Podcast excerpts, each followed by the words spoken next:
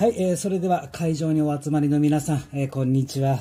今日もですね、早速、えー、ユーデミ実践ラジオの方ですね、えー、やらせていただきたいと思います。えー、本日、私、講師を務めさせていただきます、ユーデミ、えー、受講生が666人の講師をさせていただいております、えー、北上真剣と申します。えー、どうぞ本日はよろしくお願いいたします。えー、皆様ね、どうか、あの、楽に、えー、座っていただいてですね、ゆっくり聞いていただけたらいいかなと思います。えー、本日のテーマなんですが、えー、ぜひですね、会場の皆さんの中にもこれからユーデミー講師になろうかなとか、まあ、果たしてですね、ユーデミー講師としてデビューしたんだけども、えー、受講生1000人とかをね、目指されている方には大変役に立つかなと思います。えー、僕自身まだ666人で今1000人を目指しているところなので、まあそういった方向けのラジオ配信となっております。え、本日のテーマなんですが、早速始めていきたいと思います。えー、本日のテーマはですね、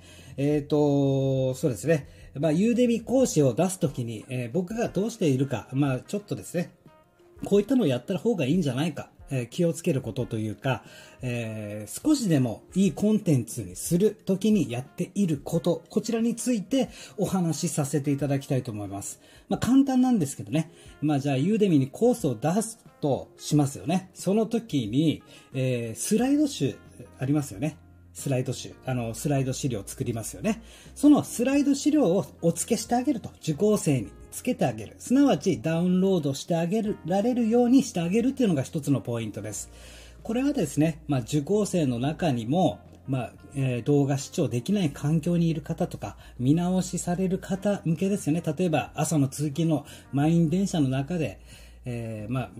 スライド集を見たいと見ながら勉強したいという方向けにですね、とても便利になるかなと思います。そしてまたワークシートですね。あとテンプレートとか、こういった、えー、なんていうんですか、見えるもの、見て学べるもの、これも付属してあげる。そしてコースのタイトル、またはサブタイトルの方に、テンプレート付きですよとか、スライドダウンロードできますよとか、そういった資料を用意してありますとか、ワークシートありますっていうのを付けてあげるといいんじゃないかなと思いますので、ぜひ参考にしてみてください。え本日はですね、お忙しい中、この会場にお集まりいただきまして、誠にありがとうございます。また、明日ですね、えー、ゆうでみ実践、えー、ラジオの方やっていきたいと思います。えー、よろしくお願いいたします。えー、本日は誠にありがとうございました。それでは失礼いたします。